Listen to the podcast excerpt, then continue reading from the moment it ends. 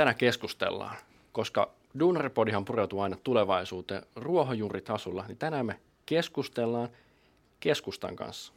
Oi. Ja ketäs meillä heillä on, on täällä studiossa? Meillä on Noa täällä äänessä. Meikä Mandolino eli Arttu. Ja tänään, kun me ollaan kahdestaan täällä Artun kanssa, meillä on vieras. Meillä on aito helsinkiläinen nuori vaikuttaja ja poliitikon alku. Eemeli Valli. Emeli Valli, hei tervetuloa studioon. Kiitos, kiitos. Kerro vähän Emeli, että mistä sä oikeasti tuut hei? No. Me ollaan tehty vieraille, että ne saa itse vähän kertoa, vähän kivempaan tulee omin sanoin kerrottua. Joo, no mä tuun tuolta, tuolta Helsingistä. Mä oon siellä nyt jonkin aikaa asustellut ja juuret tulee ehkä vähän sieltä sun täältä, että on asunut vähän kaikkialla ympäri Suomea, mutta tällä hetkellä asettunut nyt tuonne Helsinkiin ja siellä, siellä Toukola, Toukola-Kumpula-alueella asustelen ja opiskelen tuossa Haagaheliassa ja sitten Sörnäisissä on töissä. Me, sä meille jo kerroit sen, mutta kerro meidän kuuntelijoillekin vähän, mitä, mitä sä opiskelet tällä hetkellä? Joo, eli mä oon nyt toista vuotta tuossa tuota noin, Haakaheliassa ja siellä on opiskellut nyt myynnin koulutusohjelmassa ja siinä samalla sitten töitä, töitä tehnyt oikeastaan koko ajan ja sitten näitä erilaisia järjestöhommia, että aika silleen kiireisiä päiviä, mutta mukavia hommia. No niin hyvä, eli sulla on työelämätausta ja sitähän me kaivataan aina Duunaripodin kun tullaan. Mutta hei, sä oot keskustanuorissa kanssa. Kerrotko vähän, että mitä keskustanuoret oikeasti tekee ja mitä sä teet siellä? Joo, eli keskustanuorethan on siis, voisi sanoa, että jos ei vaikuttavin, niin yksi vaikuttavimmista poliittisista nuorisojärjestöistä meillä on, on tuota toimintaa hyvin pitkälti kaikkialla Suomessa, eli, eli se on ehkä sellainen asia, mitä, mistä ero, millä erotutaan niin muista, muista puolueiden nuorisojärjestöistä, että meillä on, oli maakunta mikä tahansa, niin meiltä löytyy kyllä aktiivista toimintaa jollakin tasolla. Itse toimin siellä nyt varapuheenjohtajana siinä valtakunnallisessa järjestössä ja sitten on siellä erinäistehtävissä pyörinyt nyt noin 4-5 vuotta yhteensä ja ja tuota, mutta varapuheenjohtajana on nyt ollut vuoden verran siinä ja, ja tota, on kyllä mielenkiintoista hommaa joka viikko tuntuu, että oppii uutta. Miten hei, kun puhutaan just tästä nuorisopuolueesta, niin miten oikeasti siellä, miten sun arki on niin kuin vaikka varapuheenjohtaja, mitä sä teet siellä?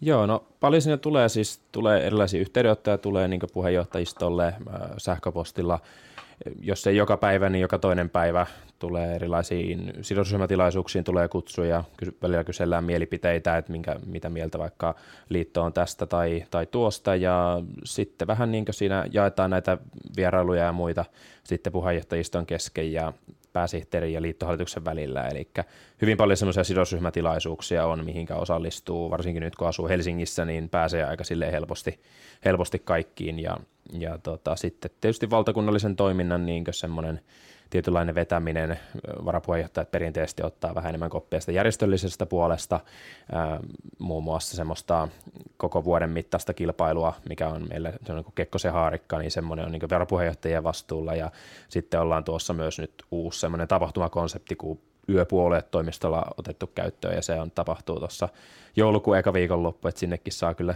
kyllä sinne tulla. Ehti, sinne ehtii siis vielä. Kyllä, sinne saa tulla, se on täysin maksuton tapahtuma ja se ei vaadi puoluekirjaa, että se on semmoinen aika kevyt tilaisuus, että, että tuota, siellä on tehdään ruokaa ja katellaan ehkä jotain leffaa ja enemmän semmoinen get together ja semmoinen hengailuilta kuin ehkä semmoinen kovan politiikan paja, että, että semmoinen ihan mukava, mukava tilaisuus, sinne ei tarvitse tosiaan kunhan ilmoittautuu meidän nettisivulta löytyy, löytyy lisätietoa, niin, niin tota, mutta se ei tosiaan maksa mitään. No niin hei, me otetaan Artun kanssa tämä kutsu heti tuonne taskuun ja me ollaan, me ollaan siellä paikalla. Ei saa sitten kivittää, jos on eriäviä mielipiteitä. hei, miten tota, toi kuulosti hirveän, hirveän siistiltä toi sidosryhmäyhteistyön niin kuin, tapaamiset. Mikä, osaat sä eritellä tai sanoa, että mikä on semmoinen niin siistein, siistein tota, tapaaminen tai yhteistyökuvio, mitä sä oot tänä, tänä vuonna tai nyt hetkeen päässyt tekemään? Mm, no siellä on aika laidasta laitaan. Siis tota, kaikista parhaitahan ne on, missä on ilmaiset tarjoilut.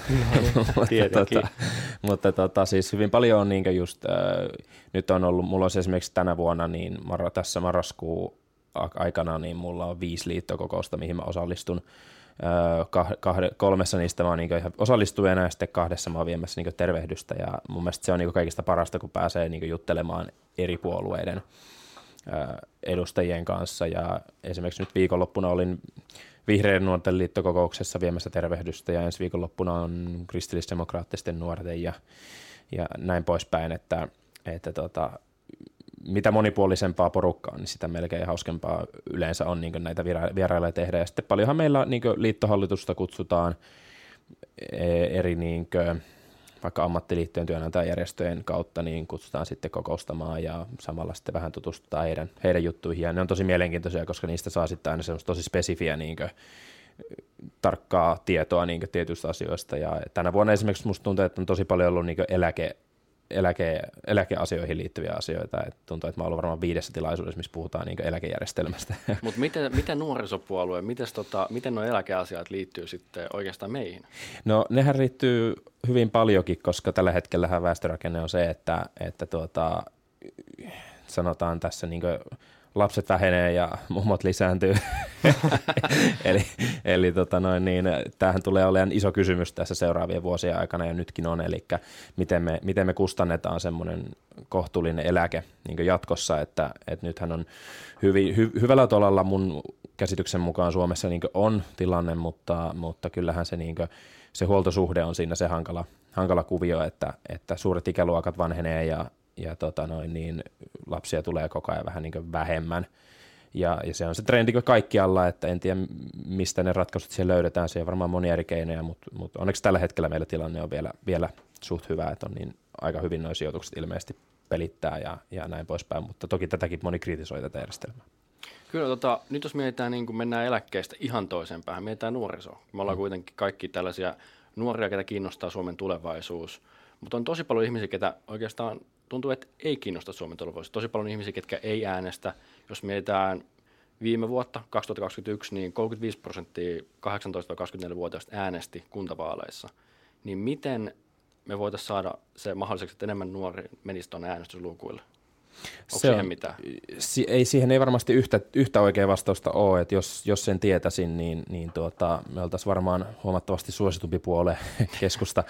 Mutta tuota, kyllä mä uskon, että se on niin sellainen yleinen niin suunnanmuutos, mitä ehkä tarvitaan niin ylipäätään keskusteluun, että tällä hetkellä niin poliittinen keskustelu on tosi luotaan työntävää, jos ajatellaan, että, että sä et ole sellainen suurkuluttaja, koska se näyttäytyy ehkä vaan semmoisen riitelynä, ja se johtuu osittain ehkä somealgoritmeista, koska tavallaan vastakkainasettelu, niin se on se, mikä, mikä niin ruokkii, ruokkii sitä ja nostaa asioita ylös. Et, et, et, tota, mä uskon, että, että on pidempi, pitkä prosessi, että jossain kohtaa, kun, kun menee tarpeeksi matalaksi äänestys, äänestysprosentit ja, ja muuten, niin, niin veikkaan, että sitten rupeaa puolueetkin siihen heräämään paremmin, mutta, mutta vaikea, vaikea sanoa, mikä siihen olisi yksi ratkaisu. Itse pyrin siihen, että politiikasta puhuisi mahdollisimman selkokielisesti ja, ja, ja semmoisesta niinkö, semmoista niinkö, että haetaan sitä yhteistä ymmärrystä eikä niinkään sitä vastakkainasettelua. Mutta se on tosi vaikeaa päästä semmoisella niin mihinkään, mihinkään läpi tavallaan, koska, koska somessa on niin paljon liikettä nykyään ja some-alustat haluaa sitä vastakkainasettelua ja kärkkäitä mielipiteitä, niin sitten se pitää jotenkin löytää se tasapaino siinä, että se on niin mielenkiintoista, mutta, mutta ei, ei semmoista niin luotaan työntävää. Et ehkä semmoinen keskustelukulttuuri pitäisi niin hiljalleen muuttua, muuttua ja varmaan myös niin tietynlainen – tietynlainen niin some-algoritmienkin ehkä semmoinen tarkastelu, että, että minkälaista kulttuuria ne luo ja, ja näin poispäin. Niin, eli se ei ole just sitä aikuisten ihmisten tappelua keskenään, vaan se on enempikin sitten toi media, joka sitä vaikuttaa. Niin, niin siis se, musta tuntuu, että se sosiaalinen media, niin se, se niin kannustaa semmoiseen äänekkääseen tappeluun ja sitten taas se, mä veikkaan, että se ei niin loppujen lopuksi ei niin semmoista tavan, niin sanottua tallaajaa, kuten itseäni, niin se ei niin hirveästi innosta lähteä varsinkaan mukaan semmoiseen tai edes ottaa kantaa. Ja sitten toki yksi toinen, mikä ehkä vaikuttaa myös äänestysaktiivisuuteen on, on niin se, että se nykyään pystyy vaikuttamaan niin monella muullakin tavalla kuin vaikka puolue, puoleisiin liittymällä. Ja, ja kun aikaisemmin ehkä on äänestetty aina sen takia, että saadaan sitä omaa puolueen edustusta sinne, sinne mukaan, niin nykyään sitten ehkä, ehkä just se, että kun puolueita ei koeta niin tärkeiksi tai houkutteleviksi, niin sitten sen takia sen takia pyritään sitten vaikuttaa muiden järjestöjen kautta ja ehkä tämä niin vähän henkilökohtaistuu myös tämä vaikuttaminen, että, että jatkossa voi olla, että enemmän äänestetään ihmistä kuin sitten sitä puoluetta, joka on tietysti tavallaan hyvä asia, mutta huono niiden kannalta, jotka ymmärtää, että se tai siis huono niiden kannalta, jotka ei ymmärrä sitä, miten se toimii, koska puolueita joka tapauksessa äänestetään aina vaaleissa, että, että, että puolueet tekee ne päätökset ja, ja se yksi ihminen on vain osa sitä puoluetta ja sitä kokonaisuutta, että se, se pitää niin kuin, tavallaan, tavallaan sen takia on niin hyvä löytää se sopiva puolue itselle, koska, koska se on se puolue, joka oikeasti sitten loppujen lopuksi tekee ne isoimmat linjavaikutukset. Niin, että se yksi ihminen eduskunnassa ei ehkä pysty niin paljon vaikuttaa kuin yksi kokonainen puolue kuitenkaan. Ehdottomasti, ehdottomasti näin, näin että toki, toki kannattaa sitten niin puolueen sisältä valita sellaiset henkilöt, jotka muuttaa sitten sitä puoluetta sinne suuntaan, ja puolueen mielipiteitä sinne suuntaan, mitkä on lähellä itseä, että koska ikinä sä et tule löytämään sellaista puoluetta, minkä kanssa olisit sataprosenttisesti samaa mieltä kaikissa asioissa. Itsekään en allekirjoita läheskään kaikkia keskustaa, varsinkaan niin emopuolueen asioita, mutta, mutta näin niin nuorissa, nuorissa on huomattavasti enemmän asioita, mit, mit, mitä niin liputaan ja, ja niitä koitetaan sitten, sitten ajaa eteenpäin ja sen takia pyrin niin tukemaan nimenomaan nuoria ehdokkaita ja, ja niin nuorisotoiminnan kehittämistä, että me saadaan sinne puolueen päähänkin niitä meidän linjoja ajettua. Sä puhut tuosta, että kehittää just nuorisotoimintaa, niin miten, jos mietitään keskustanuoria ja puhuit näistä vihreiden nuorista ja kristillisdemokraattien nuorista, niin miten keskustanuoret eroavat näistä muista nuorisopuolueista? Onko se jotain selkeitä linjoja, miten keskustanuoret erottuu näistä? No linja, linjoja nyt en, en osaa, siis se riippuu, niin meillä on niin eri puolueiden kanssa järjestö eri, niin eri linjaeroja tietysti et, et, tota, toki mä koen, että ehkä, ehkä keskusta on aina profiloitunut ja vieläkin profiloituu ö, sillä, että me, me niin kannetaan huolta tavallaan ehkä äänekkäimmin siitä niin omavaraisuudesta ja, ja, ja niin siitä, että me pärjätään täällä myös niin ilman ulkopuolista apua tavallaan. Et, et se, on, niin se koskee niin maanpuolustusta kuin sitten myös, myös niin vaikka ruoantuotantoa, sähkötuotantoa, tai energiatuotantoa ja näin poispäin. Ja sitten ehkä toiminnallisesti, niin, niin kuin sanoin aikaisemmin, niin, niin meillä on kyllä laajimiten, tai laajiten niin sitä toimintaa ympäri Suomen, että, että tuota, että meillä, on, meillä on 16 piiriä ympäri Suomen ja kaikki on niin hyvin aktiivisia pääsääntöisesti, eli toimintaa löytyy niin ympäri Suomea. Se myös mahdollistaa ihan erilaisen kentän kuulemisen, kun, kun sä pystyt tavallaan – lähestulkoon yhtä hyvin osallistuun toimintaan niin pohjoisessa kuin etelässäkin, niin se antaa semmoisen vähän laajemman, perspektiivin ehkä asiaan. Toki se myös sitten vaikeuttaakin joskus semmoisia oikein kärkkäitä linjanvetoja, kun, kun siellä on hyvin laajasti porukkaa, mutta, mutta kyllä me ollaan ihan hyvin saatu tänä vuonna kannaksi otettua vaikka kannabiksen dekriminalisaatio ja, ja, ja tuota, turkistarhauksen kieltäminen pitkällä aikavälillä. Et, et kyllä sieltä löytyy sitten, kun, kun löytyy vain ne oikeat aiheet, niin ihan semmoisia – semmoisia aiheita, jotka etenkin puolueen sisällä herättää kyllä tunteita aika paljon. Kyllä, musta tuntuu, että nuoriso on etenkin just näitä, just puhutaan kannabi, kannabiksen dekriminalisoinnista, niin tällaiset isot ehkä, mitkä, mistä monet nuoret on samaa mieltä, niin ne ehkä menee helposti läpi. Miten sä näet, jos mietitään tällaisia nuorisopuolueiden tekemiä linjauksia, niin miten ne tulevaisuudessa voi vaikuttaa tähän emopuolueeseen? Nähdäänkö mitään vaikutus vasta sitten, kun nämä keskustanuorten ihmiset, poliitikot muuttaa oman puolueen keskustaan? Että vaikutus tulee sitten myöhemmin? No siis lähtökohtaisesti se, miten, miten tuo niin toimii, niin kun keskusta nuoret ei sinänsä ole puolue, vaan pääsääntöisesti kaikki, jotka kuuluu keskusta nuoriin, niin yleensä vähintäänkin liputtaa keskustan puolesta. Ja ja tuota, keskusta nuoret on vaan sitten tavallaan niin erillinen organisaatio, joka, joka jakaa pitkälti samat arvot kuin puolue, mutta sitten tavallaan pääsääntöisesti on aina vähän niin askeleen ehkä edempänä etenkin niin liberaalimpi yleensä. Ja, ja tota, esimerkiksi meillä niin on yleensä puoluekokouksessa ja puoluevaltuustossa, mitkä on niin ylimpiä päättäviä, päättäviä elimiä puolueella, niin meillä on siellä yleensä aika vahvakin edustus ja, ja siellä ollaan tosi aktiivisia kyllä, että et, et niin nuoret, nuoret pyrkii yleensä sitten niin niissä paikoissa ajamaan niitä omia, omia tavoitteita eteenpäin ja puoluekokous varsinkin on siihen hyvä, hyvä paikka kyllä, että kyllä siellä on historian aikana niin isojakin asioita kyllä saatu niin nuorten aloitteesta, aloitteesta eteenpäin. Ja, ja tota, muun muassa esimerkiksi perustulo on yksi asia, mitä nuoret ajaa, ajaa hyvin vahvasti, on pitkään ajanut. Ja, ja tota noin, niin välillä päästään vähän eteenpäin ja sitten välillä otetaan vähän takapakkia, mutta, mutta tota, toki se menee yleensä niin, että ehkä niin jos nyt joku on keskusnuorten linja ja vahva sellainen, niin se on ehkä sitten viimeistään kymmenen vuoden päästä myös puolueen linja, mutta jotkut asiat menee nopeammin, jotkut vähän hitaammin. Et, et meillä nyt perustulohan meillä on ollut jo kantana, sitten sitä ehkä vähän otettiin takapakkia, ja nyt sitä koitetaan sitten taas uudestaan, uudestaan saada vahvempana sinne, ja, ja tota, mutta sitten esimerkiksi tiedä vaikka, että päihdepoliittiset kysymykset on meidän puolueelle tosi hankalia, koska meillä on, meillä on myös sitä konservatiivisempaa porukkaa, niin niissä taas menee sitten vähän pidempään. Niin ne perusaskeleet tässä on niin kuin se, että nuorina fiksumpina viette sitä ajankohtaisempaa tota, agendaa ja ajatuksia sit sinne niin kuin emopuolueen. Onko sulla, tota, puhuit just tuosta, tota, että olette, olette sanonut noita teidän niin kuin agendoi vietyy sinne. Onko sinulla muitakin esimerkkejä tässä heittää, että mitä siellä on sitten niin kuin jo nyt tapahtunut, että sanoit, että näitä menee sitten tämmöiseen kymmenen vuoden viiveellä tai mahdollisesti viiveelläkin tai nopeammin? Öö, no näistä, nämä poliittiset, näitä poliittiset ei tule äkkiseltä, että se perustulo on ehkä se niin isoimmista on paljon väännetty. Sitten on paljon sellaisia pienempiä asioita, mitä yleensä sitten sinne vähän niin kuin ujutellaan, ujutetaan aina väliin, mutta sen mä oon kyllä kokenut, että kyllä niin nuorten kantoja myös kuunnellaan ihan hyvin ihan puoluekokousten välissäkin, välissäkin ja vaikka niin koulutuspoliittisissa asioissa niin keskusta opiskelijoita kuunnellaan aika hyvin ja, ja näin poispäin.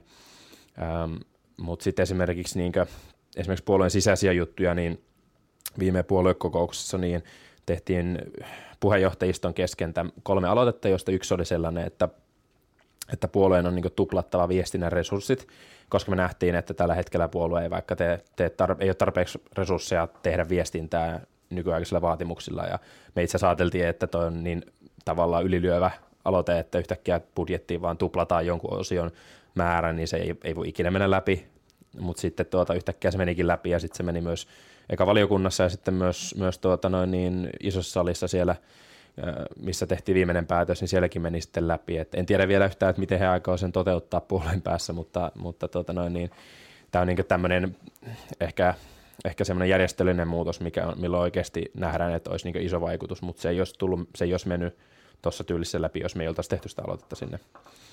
Et, et ehkä niin se, nyt, se nyt viimeisimpänä tässä, tässä mielessä, että meillä on tänä vuonna tullut vasta semmoisia ehkä vähän radikaalimpia kantoja, mitkä on vielä, vielä silleen niin tuoreita, että niitä ei ole vielä saatu, saatu läpi, mutta et esimerkiksi se turkistarahaus ja tämä päihdepolitiikkaan liittyvät asiat, että et, et niitä, niitä sitten koitetaan, koitetaan ajaa. Et esimerkiksi tuo huumepolitiikka, mikä, mikä on itsellekin silleen, tai päihdepolitiikka, mikä on itselle sille aika tärkeä, tärkeä teema, niin, niin siinä on niin yksi, mitä nuoret on koittanut saada vähän niin päivitettyä sitä, sitä kantaa, että meillä on puolueessa on hyvin vanhoja vanhakantaisia ajatuksia siitä vaikka, että miten päihdepolitiikkaa pitäisi tehdä.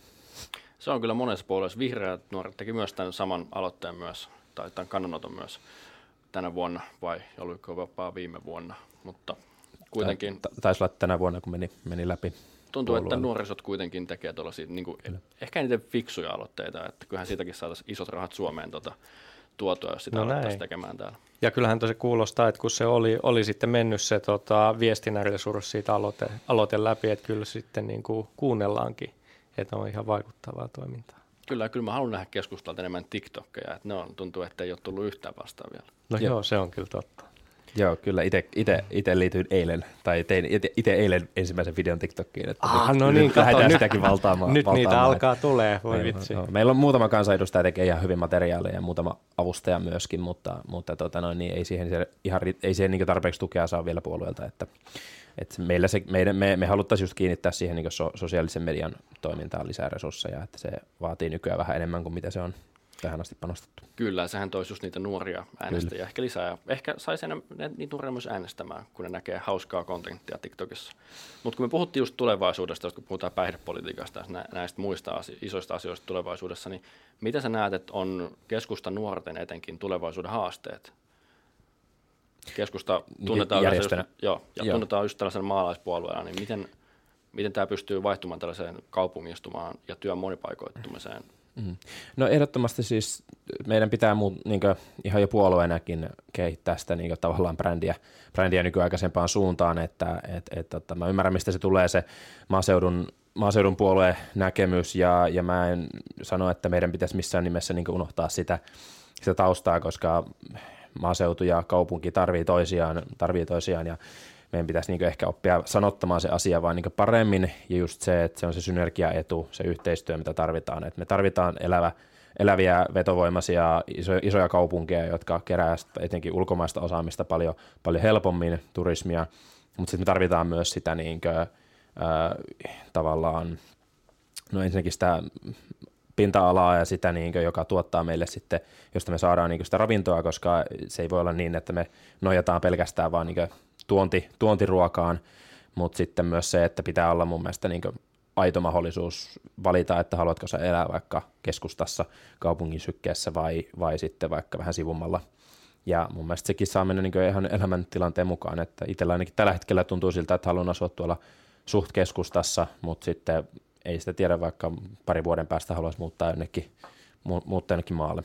Mutta, mm. Niin ja kyllähän omakotitalo on kuitenkin sellainen, mikä monella suomalaisella uskon, että on unelmana jossain vaiheessa, eikä niitä, niitä ei Helsingin keskustassa valitettavasti vaan niin kuin noin vaan löydy kuitenkaan. Joo, ei, ei kauhean helposti tai ainakaan halvalla. Mites tota, jos mietitään just tällaista, onko nämä selkeät haasteita, onko näihin jotain, oletteko jotain ratkaisuja näihin? Onko se se, että ihmiset pystyy asumaan missä vaan ja niillä on kaikki palvelut samassa paikassa, missä ne asuu, 50 ihmisen kylät, niin niissä pitää olla keskussairaalat ja muut. Mikä on, mikä on tämä ratkaisu tällaiseen? No, siis uskon, että tämä on niinku semmoinen kultainen keskitie pitää siinäkin löytää, niinku, että et, et pitää, pitää vähän niinku määritellä aina paikkakohtaisesti, että mitkä on ne vaati minimi, minimit tavallaan, mitä me tarvitaan sinne, että se homma toimii, mutta sitten se, että niinku kulkeminen on sujuvaa ja, ja pystyy niinku liikkumaan tarvittaessa vaikka sitten omalla autolla siellä, missä julkinen liikenne ei toimi ja siellä, missä julkiselle liikenteelle on mahdollisuudet, niin siellä sitten kehittää sitä.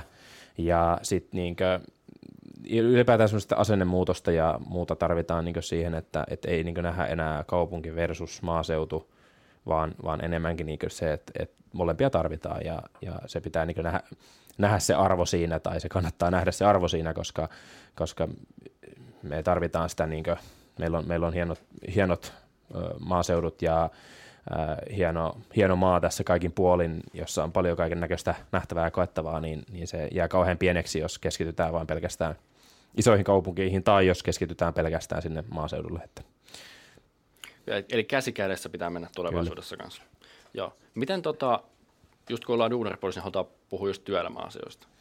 Suomessa on tosi iso asia velkaantuminen ja se, että Suomen ei pitäisi ottaa enempää velkaa ja asia, miltä ratkaista on se, että nostetaan veroja, totta kai, ja sillä maksetaan näitä velkoja taas takaisin. Miten sä näet, että tulevaisuus työelämällä on? Et jos me mietitään tavallista duunaria Suomessa, keskipalkka on 3200 euroa, siitä jää käteen se 2500 about, niin jos näiltä ihmiset otetaan vielä enemmän vaan rahaa kavitaan pois, niin onko tämä, mikä, mikä on ratkaisu tähän?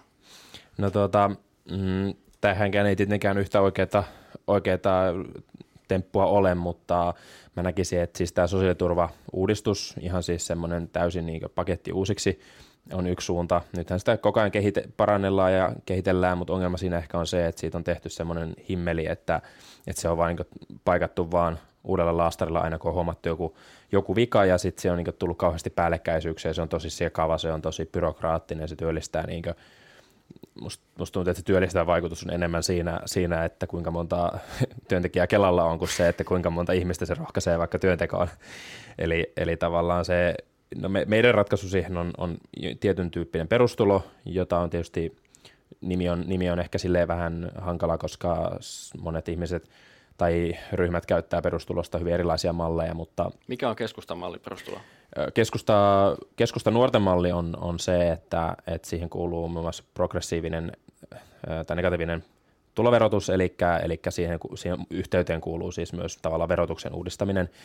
Siitä pitää tehdä huomattavasti selkeämpää tällä hetkellä, jos katsoo, miten vaikka vero, verotus kehittyy, niin ansiotuloverotus, niin eihän siinä ole mitään järkeä, sehän pomppii ihan miten sattuu. Se näyttää vähän siltä, että sen on joku kun se on suunniteltu, niin on vaan laskettu, että ne, ketkä sitä päättää, niin ne ei joudu maksaa liikaa veroja tai jotain muuta. Et, et meidän, meidän mallissa se on se, että se on niin selkeä, selkeästi pro, progressiivinen, mutta, mutta selkeästi niin helpompi. Ja se, että siinä ei ole semmoisia niin tavallaan loukkuja, että, että vaikka tällä hetkellä, kun oot vaikka joidenkin tukien piirissä ja haluat ottaa pätkätyön, niin se voi olla, että se vie sulta pariksi kuukaudeksi vaikka jonkun tuen kokonaan pois, eli se on vähän niin kuin plus minus nolla niin kyllä mä sen ymmärrän, että siinä kohtaa, jos vaikka olet opiskelija ja sulle tulee mahdollisuus ottaa vaikka pieni pätkätyö, mutta sulle jäisikin siitä sitten tavallaan tukien vähennyksen jälkeen pennosia käteen, niin kyllä mä sen ymmärrän, että sä sitten priorisoit siinä kohtaa sun omaa jaksamista, kun taas sitä, että sä tekisit sitten lisähommia, jos siitä ei niin jää semmoista asianmukaista korvausta. Eli nämä niin tämmöiset kannustinloukut, mitä, miksi kutsutaan, niin niistä, niistä pitää niin ehdottomasti päästä eroon. Ja yksi, yksi keino siinä on mun mielestä se, että se selkeytetään sitä, että se, mist, miten se raha tulee, että siinä ei ole liikaa päällekkäisyyksiä, koska se, että sä joudut vaikka työttömänäkin niin pomputtelee monia eri tukien välillä ja selvittelee hirveästi niin asioita näin, niin se, se on myös stressaavaa, mutta se on myös tosi epämotivoivaa, kun sulla menee se kaikki energia pahimmillaan siihen, että sä selvität, miten sä saat sun tuet, ja sitten kun sulle tarjotaan duunia, niin mitä kaikkea sulta lähtee pois, kun sä sit otat sen työ vaikka vastaan. Ja pahimmassa tapauksessa ottaa työn vastaan, niin voi olla plus minus nolla. Niin, että... niin tai vaikka miinus. Niin, nämäkin on kaikki mm. mahdollista. Tota, miten tota, jos mietitään ratkaisuja vaikka Suomen keskiluokkaa ja siihen, että se mahdollisuus rikastumiselle kuitenkin pitäisi olla Suomessa. Eli onko tämä verotusratkaisu, mitä tekin olette miettineet, niin pitääkö tämä sen mahdollisuuden, että keskiluokka pysyy Suomessa ja että jokaisella Suomessa on kuitenkin se mahdollisuus rikastua ja nousta ylöspäin? Joo, kyllä siis keskustanuorten ja ymmärtääkseni myös pitkälti keskustankin niin se tavallaan ydin, ydin tässä niin talouspolitiikassa on, on niin se, että, että kaikilla pitää olla mahdollisuus vaurastua, pärjätä elämässä, tehdä asioita, mitkä, mitkä itseä kiinnostaa, mutta sitten aina löytyy se turvaverkko, mihin voi tarvittaessa sitten tukeutua. Eli, eli kaikilla pitää olla realistinen mahdollisuus äh, niin vaurastua ja, ja rikastua tarvittaessa niin paljon kuin haluaa, haluaa ja en usko, että kaikki haluaa välttämättä miljardööreiksi, miljardööreiksi mutta jos joku niin haluaa, niin se pitää, pitää olla myös mahdollista, mutta, mutta tärkeintä on, että sieltä löytyy sit se, se tukiverkko, mihin tarvittaessa sitten turvautua. Kyllä, hei, tosi hyvä vastaus. Tota, nyt kun me ollaan kaikki nämä meidän hei, yleiset kysymykset keskustanurasta käyty, niin Emil, sähän oot eduskuntavaaliehdokas. Kyllä. Niin mulla on sulle muutama kysymys täällä mietittynä valmiiksi, ja se, miten sä vastaat näihin, niin totta kai mä aina äänestän sua sen, sen mukaan. Hei, sote-ongelma. Hoitajat lähtee alalta, hoitajapula, Filippiineiltä tuodaan lisää työntekijöitä Suomeen – se ratkaisu, mikä tähän tehtiin palkan mukaan, on se, että 700 euroa kuukaudessa nousee palkat viiden vuoden sisällä. Ja tähän kritisoitiin tosi paljon, koska tämä nostaa vaan Suomen velkaantumista entistä enemmän. Niin onko sulla jotain ratkaisua mielessä, että miten tätä ongelmaa voitaisiin alkaa selvittämään? No toi on siis, lähtökohtaisesti on hyvä, että nyt toi palkka, palkkasotku on saatu jollakin tasolla selvitettyä, tosi Helsingissä ei, ei vieläkään, mutta tuota noin, niin se, että et mun mielestä se on hyvä, että meillä niinkö, siihen saatiin niinkö palkankorotus, vaikka se onkin niinkö, tulee pitkällä aikavälillä kyllä kalliiksi tai tulee lyhyelläkin aikavälillä, mutta meidän pitää löytää sitten, sitten mun mielestä muita keinoja, mistä me sitten saadaan se, millä me saadaan se katettua. Mun mielestä se on ollut pitkään tosi ongelmallista, että hoitotyötä arvostetaan meillä niin vähän, että, että on tilanteita, missä saman, ta, samantasoisen koulutuksen saanut esimerkiksi insinööri tai joku muu vastaava, joka on samalla työnantajalla käytännössä töissä, niin, niin saa huomattavasti parempaa palkkaa syystä, että sitä arvostetaan jostain syystä enemmän. Se on varmaan markkinoiden syy tai markkinoiden ansiota, mutta se, että meidän pitäisi niin myös nähdä se, että, että kuinka oleellinen ja pakollinen osa, siis niin kuin, että se, ei ole, se ei ole pelkästään kuluerä se, että meillä on hoitajia ja hoito, hoitohenkilökuntaa, vaan, vaan se on niin pakollinen osa, jotta meidän koko muu yhteiskunta voi pyöriä. Ei, meillä, meillä ei ole kohta mitään yrityksiä, jos meillä ei ole hoitajia ja, ja ter- terveydenhuoltoa niille työntekijöille ja, ja yrittäjillekin. Eli, eli tota, se on ehdottomasti hyvä juttu, mutta se, mihin, mihin ehkä pitäisi kiinnittää huomiota, niin on, on niin johtaminen, työolot ja muu tällainen vastaava. Eli musta tuntuu, että aika usein niin julkisella puolella, missä ei ole semmoista samanlaista ehkä äh, tulospanosta, mitä vaikka yksityisellä puolella on, niin, niin se, se tuo sen, että se homma on monesti tosi epäteho, tai niin kuin, aika käytetään vähän ehkä turhiin asioihin. Ja se ei ole tuottavaa. Siis. Se ei ole, niin, se ei ole tuottavaa, joka on tietysti tavallaan hankala aihe, koska, koska miten sä määrittelet niin vaikka just terveydenhuollon tuottavuuden. Se vaatisi no. ehkä jonkun, jonkun mallin, millä, millä sitä mitataan. Mutta se, että, että musta tuntuu, että se miten niin yritysmaailmassa on parantunut työolot hirveästi, on tietenkin se, että on saatu vastavoima, niin kuin vaikka että ammattiliitoilla on ollut siinä iso, iso, iso vastuu, mutta se myös, että hiljalleen on ehkä tajuttu se, että, että hyvinvoiva, tyytyväinen, mielenterveydellä kunnolla oleva, fyysisesti kunnossa oleva työntekijä on huomattavasti tehokkaampi ja arvokkaampi yritykselle kuin sellainen, jolla, jolla menee huonosti. Eli, eli se on myös niin taloudellisesti kannattavaa panostaa siihen, että ihmiset, työntekijät voi hyvin, ja, ja se on ehkä se, mikä pitäisi tajuta tajuta myös, niin kuin, varmasti on tajuttukin monesti, mutta silleen la, laajemmin niin kuin, myös, myös julkisella puolella ja siellä hoito, hoitoalalla ja sit sitä kautta niin parantaa sitä houkuttelevuutta sinne. Että tällä hetkellähän meillä alkaa niin vähenee koko ajan niin opiskelijatkin, kun ihmiset seuraa tätä keskustelua, missä vaan parjataan koko ajan sitä, että kuinka hoitoalalla ei pärjää mitenkään ja kaikki on huonosti, niin kyllä mä sen ymmärrän, että ei sinne huvita sitten opiskella montaa vuotta, että pääsee sinne Eli, eli tässä on, niin kuin, tämä on hyvin monisyinen juttu, mutta mä uskon, että se tulee taas siihen niin keskustelukulttuuriin, siihen johtamiseen, ää, työoloihin ja, ja tota, koulutukseen myös hyvin paljon, että se miten, miten meillä koulutetaan vaikka niitä johtajia ja myös sitten hoitajia ja kaikkia henkilökuntaa. Joo, eli siis se, että se ei ole kuluerä, vaan se, että se, se on tuo tuottavuutta, että se, että sulla on masentunut työntekijä, niin se on kun on saikulla, niin se, että Suomessa ei ole hoitajia, niin sitten häntä mm. ei voi hoitaa ja Kyllä. mieluummin, että hän on terve kuitenkin. Kyllä. Miten tota, jos mietitään, että iso asia on just velkaantuminen, mistä puhuttiin vähän aikaisemmin, Oletko miettinyt ikinä, että miten Suomen velkaa pitäisi käyttää? Onko se sijoitukset johonkin tehtaisiin? Onko se siihen, että jengi meillä voi hyvin? Vai onko se just tällaiset soten kaltaiset asiat? No siis todellisuudessa se on vähän niin kaikkia näitä, kaikkia näitä ähm, mutta siis kyllähän se on nyt ihan selvää, että meidän pitää löytää jostain niitä, niitä kohteita, joilla me kevennetään sitä tarvetta ottaa sitä velkaa ja, ja löydetään niitä keinoja, jotka tuottaa sitten meille myös, myös että meidän ei tarvitse ottaa sitä velkaa niin paljon, paljon mutta, mutta varsinkin tämmöisessä niin koronan ja eri sotien ja muiden kriisien aiheuttamistilanteissa, niin se on, se on tosi vaikeaa löytää semmoista stabiilia tilannetta, mutta, mutta kyllä me tullaan tarvitsemaan siis jotain, jotain niin selkeitä selkeitä ikäviä leikkauksiakin, mulle ei ole siihen sanoa mitään tiettyä asiaa, mitä ne tulee olemaan, se tulee olemaan varmaan monen asian soppa, mutta, mutta tuota noin niin, vaikeahan, vaikea puolihan siinä on se, että koska ihmiset ei, en minäkään halua luopua mistään asiasta, mitä minä olen jo ansainnut tai koen ansaitsevani saaneeni jo valmiiksi, niin se on tosi vaikeaa se leikkaamispuoli siinä, siinä mutta, mutta tuota, kyllä mä uskon, että, että sillä, että me saadaan työnteosta kannattavaa ja kiinnostavaa, niin sillä on myös iso vaikutus sitten tulevaisuuteen myös niin valtion, valtion talouteen, kun saadaan enemmän veroa, veroa, veroja maksavia henkilöitä ja saadaan järkevöitettyä sitä verotusta niin, että se on, on kannustavaa aina tehdä töitä ja näin poispäin. Ja se, että jengi saadaan nimenomaan töihin, se on se. Kyllä. Joo.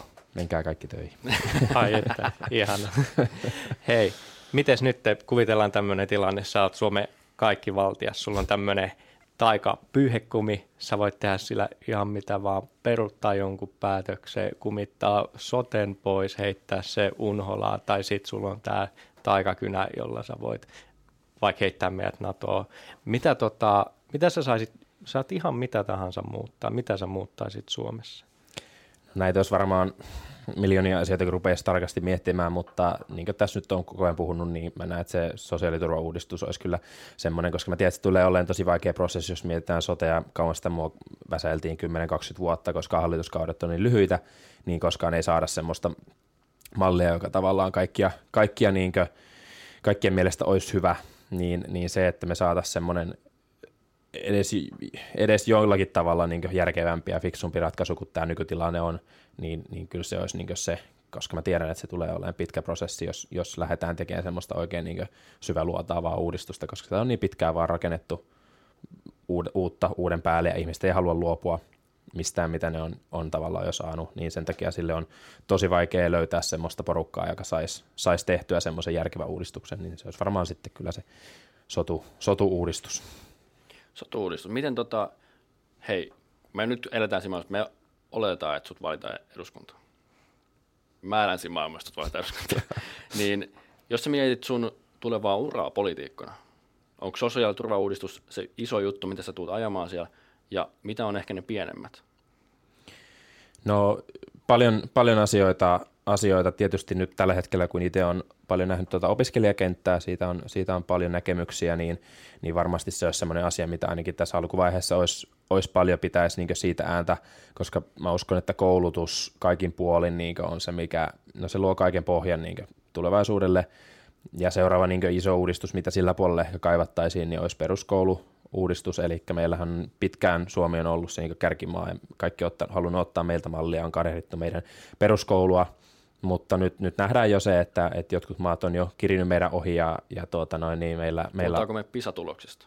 No muun muassa niistä, muun muassa niistä mutta, mutta se on niin yksi tapa mitata, mitata tätä meidän koulun järjestämän toimivuutta, mutta ihan jo se, että meillä on niin enemmissä väärin vaikka poikia, jotka ei, ei osaa enää riittävällä tasolla lukea, lukea, eli siis osaa jollakin tavalla kyllä, että varmaan näkee kyltin, niin tietää, mitä siinä tapahtuu, mutta se, että, että se, niinkö, se, se, niinkö, se taso, mitä pitäisi olla, niin voidaan melkein sanoa, että meillä on kohta lukutaidottomia ihmisiä, jotka valmistuu peruskoulusta. Miten sä näet itse, että pitäisi, peruskoulu pitäisi muuttaa?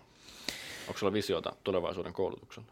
No me, jossain kohtaa meillä oli ainakin puolueen sisällä oli semmoista mielenkiintoista keskustelua siitä esimerkiksi, että, että miten, miten niin vaikka nähdään niin esimerkiksi vuosiluokat, että onko se enää nykyaikaa, että meillä on niin vuonna, vuonna 2002 syntyneet on oma porukkaansa ja sitten jos sä oot syntynyt 2023 ensimmäinen tammikuuta, niin sitten saat toista porukkaa, joka menee vuoden niin muita, muita vaikka edellä tai jäljestä tai miten vaan, niin ehkä semmoinen olisi ihan mielenkiintoinen, jos, jos löydettäisiin ehkä sitä kautta tätä ratkaisua, että, että niin vaikka me, meillä ainakin puhuttiin, en tiedä puhutaanko vielä siitä, että jäädään luokalle, sehän oli ihan kauhean noloa ainakin. Kyllä, meillä mäkin, ollut, mäkin muistan nämä keskustelut. Joo, joo.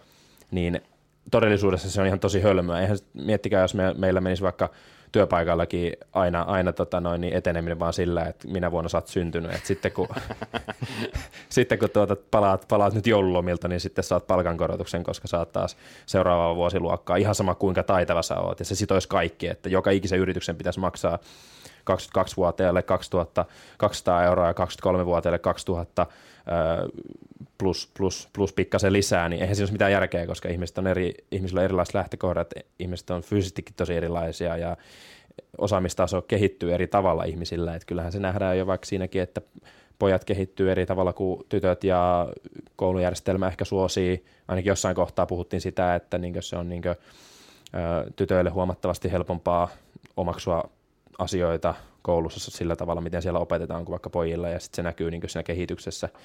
Et, et ehkä vähän semmoista uudenlaista ajattelua siitä koko peruskoulusta.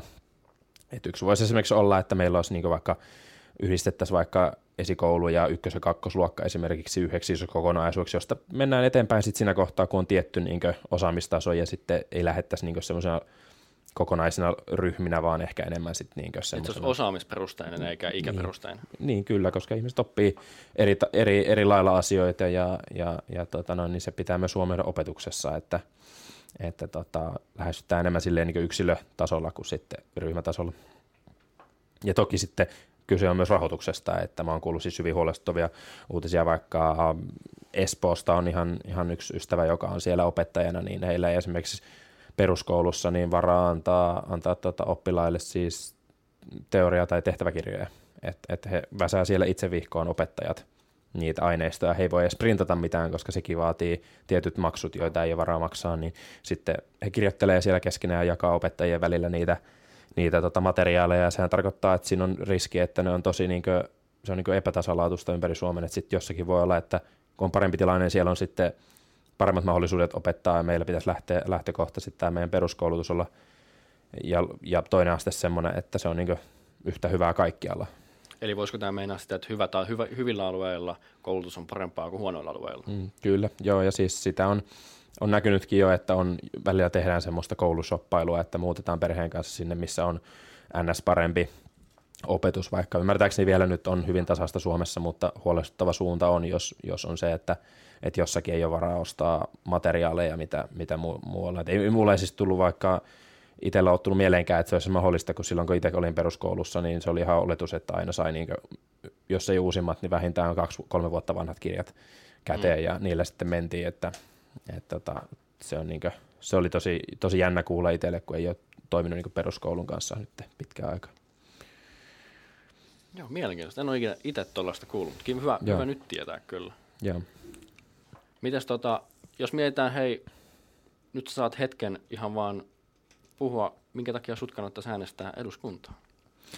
Okei. Ota niin paljon aikaa kuin haluat. Kerro, vaikka, kerro vaikka isommat kohdat, mitä sä haluat, mistä sä haluat niin kampanjoida ja tällaista. Joo, no mun, mun teemat pyörii hyvin vahvasti niin tietenkin opiskelijoissa ja, ja niin opiskelijoiden nuorten niin asioissa – koska se, se on tietysti itselle, itse on niissä nyt asiantuntija, kun olen nuori ja opiskelen, mutta myös sen takia, että se on, niin kuin, niin kuin sanoin, niin koulutus vaikka on pohja, pohja kaikelle, niin tota, siis koulutuksen saavutettavuus, ylipäätään koulutukseen pääsy on niin tärkeä asia. Helsingissä on, on tällä hetkellä yksi Suomen vaikeimpia niin päästä periaatteessa ö, oman paikakunnan korkeakoulutukseen suhteessa niin kuin, ö, väestöön, väestöön ja ikäluokan kokoon. Eli se on niin asia, mitä tuntuu, että etenkin keskusta, keskustapiireissä niin väheksytään, on se, että, että aina vaan niin puhutaan siitä, että tarvitaan, tarvitaan lisää opiskelupaikkoja muualle Suomeen, joka on tietysti myös tärkeää, mutta pitäisi myös muistaa, että se ongelma on myös iso myös PK-seudulla, että ei ole niitä opiskelupaikkoja niin suhteessa väkilukuun.